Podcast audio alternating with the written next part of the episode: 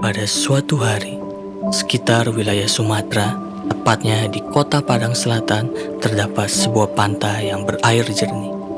Pantai itu dinamakan Pantai Air Mani. Di sana terdapat satu keluarga kecil yang dianugerahi satu anak bernama Malin Kundang. Ibunya adalah seorang nelayan.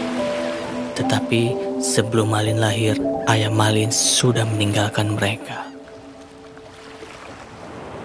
Alkisah, Malin mentumbuh menjadi anak yang kuat. Malin juga suka membantu pekerjaan ibunya. Suatu ketika, terjadi sebuah kecelakaan. Malin tersangkut jala ikan sehingga ia jatuh dan kepalanya terbentur kayu.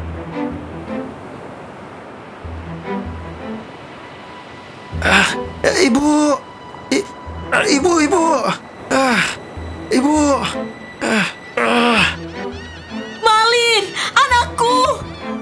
Ibunya pun mengambil kotak medis dan bergegas menghampiri Malin yang kesakitan. Tenang sayang, untunglah kamu tidak apa-apa. Hanya keningmu yang terluka. Ah, pelan-pelan bu, ah, perih, perih sekali. Iya anakku, sedikit lagi sudah selesai. Sang ibu berusaha menenangkan Malin yang sedang kesakitan. Sayangnya, luka di keningnya membekas sehingga kejadian tersebut tidak terlupakan bagi Malin.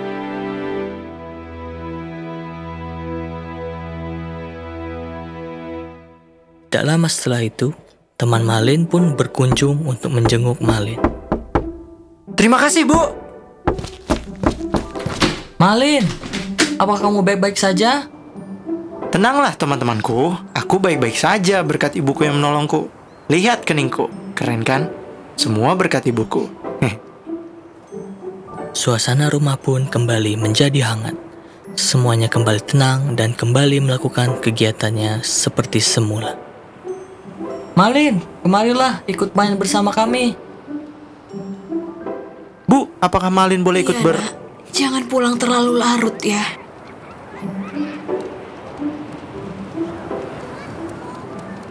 Waktu pun terus berjalan. Tak terasa Malin sudah dewasa. Malin Kundang pun meminta izin kepada ibunya untuk pergi merantau ke negeri seberang. Jangan Malin, ibu takut terjadi sesuatu denganmu di tanah rantau sana. Menetaplah saja di sini, temani ibu. Ibu tenanglah, tidak akan terjadi apa-apa denganku. Ini kesempatan, Bu. Karena belum tentu setahun sekali ada kapal besar merapat di pantai ini. Aku ingin mengubah nasib kita, Bu. Tolong izinkan Malin, Bu.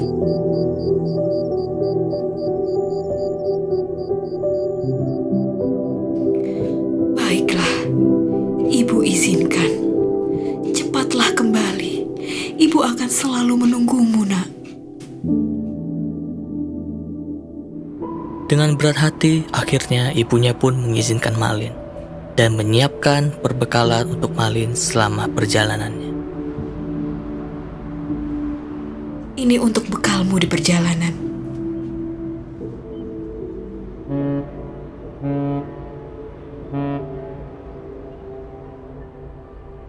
Hari demi hari, bulan demi bulan, hingga tahun silih berganti. Setelah berpisah dari ibunya, ia terus menunggu kabar dari anak semata wayangnya, Malin Kundang.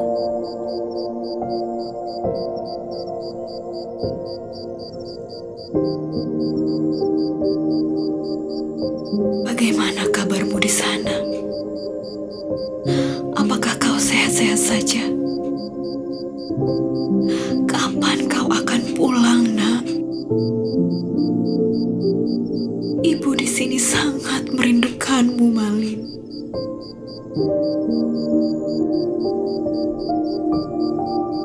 Ibunya selalu mendoakan agar anaknya selalu selamat dan cepat kembali.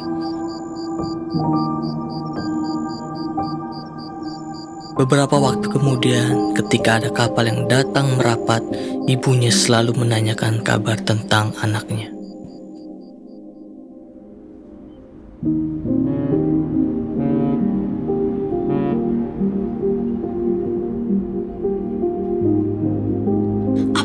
Kalian melihat anakku Malin? Apakah dia baik-baik saja? Kapan ia akan pulang?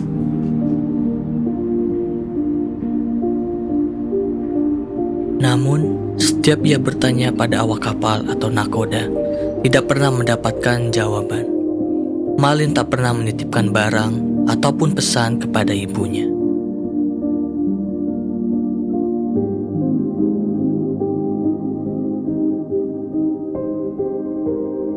Hingga hari itu pun datang. Doa Ibu Malin pun terkabulkan. Seorang nakoda menghampiri Ibu Malin dengan girang. Bu, saya baru bertemu dengan Malin Kundang. Benarkah? Apakah ia baik-baik saja? Jauh dari kata baik, Bu. Malin telah hidup bahagia dengan istrinya yang sangat cantik. Ia merupakan putri seorang bangsawan yang kaya raya, Bu. Syukurlah. Malin, cepatlah pulang kemari, nak. Ibu sudah tua, Malin. Kapan kamu pulang?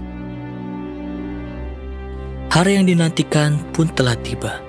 Hari pada saat cuaca yang sedang cerah disambut oleh kapal mewah bertingkat. Penduduk Padang Selatan ramai-ramai menyambut kapal yang dikira milik sang raja.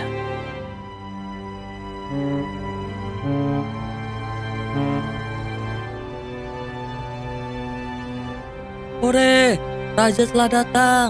Raja telah datang.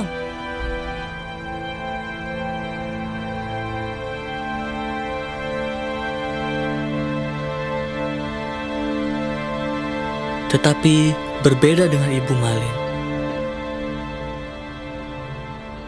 Dari jauh ia sudah melihat bahwa yang dimaksud warga adalah anak yang dinantikannya selama ini.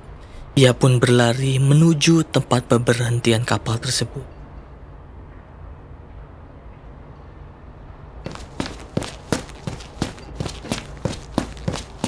Malin, anakku. Kau benar anakku kan? Mengapa begitu lamanya kau tidak memberi kabar, Malin? Malin pun terkejut karena dipeluk perempuan tua yang berpakaian compang-camping itu. Ia tak percaya bahwa perempuan itu adalah ibunya. Siapakah wanita tua, jelek, dan kumuh ini, Malin? Perempuan tua, jelek, dan kumuh inikah ibumu? Mengapa kamu berbohong padaku? Bukankah dulu kamu berkata kalau ibumu itu adalah seorang bangsawan yang sederajat denganku? Tenanglah sayang. Wanita tua ini bukan ibuku. Berani-beraninya kamu mengakui dirimu sebagai ibuku. Ibuku tidak jelek seperti kamu. Ah,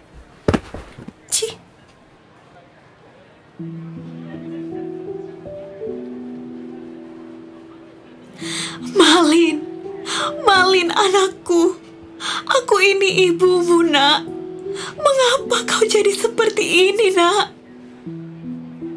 Malin Kundang tidak memperdulikan apa perkataan ibunya. Dia tidak mau mengaku ibunya sendiri karena ia malu kepada istrinya. hai perempuan gila.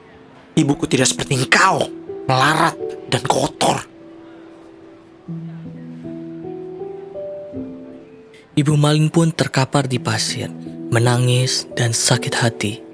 Orang-orang yang melihatnya ikut terpana dan kemudian mereka pulang ke rumah masing-masing tidak dapat berbuat apa-apa. Namun sang nakoda yang memberitahu kabar Malin melihatnya dari kejauhan dan menolong ibu Malin dengan menggendong kembali ke rumahnya.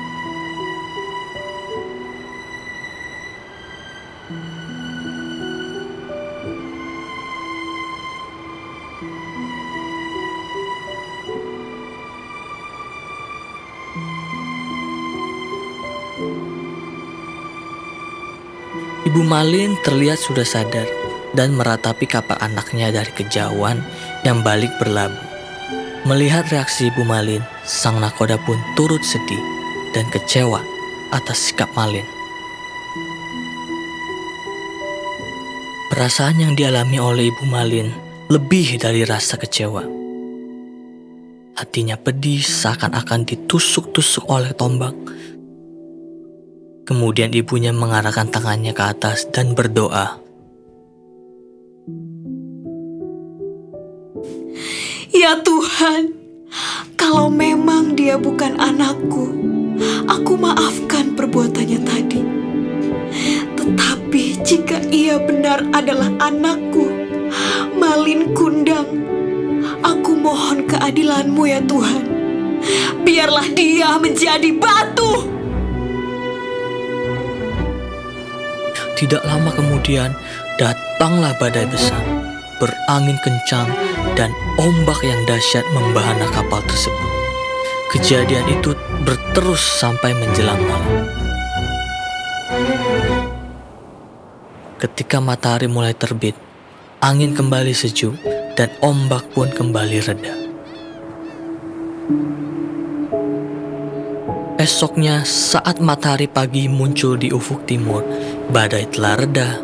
Di pinggir pantai terlihat kepingan kapal yang telah menjadi batu. Itulah kapal Malin Kundang. Tampak sebongkah batu yang menyerupai tubuh manusia. Itulah tubuh Malin Kundang, anak durhaka yang dikutuk oleh ibunya menjadi batu. Di sela-sela batu itu berenang-renang ikan teri, ikan belanak, dan ikan tenggiri. Konon, ikan itu berasal dari serpihan tubuh sang istri yang terus mencari Malin Kundang.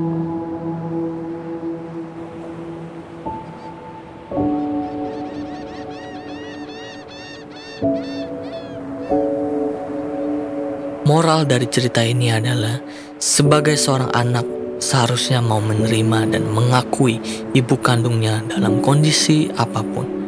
Bila tidak, anak bisa dikatakan sebagai anak durhaka yang tidak tahu diri.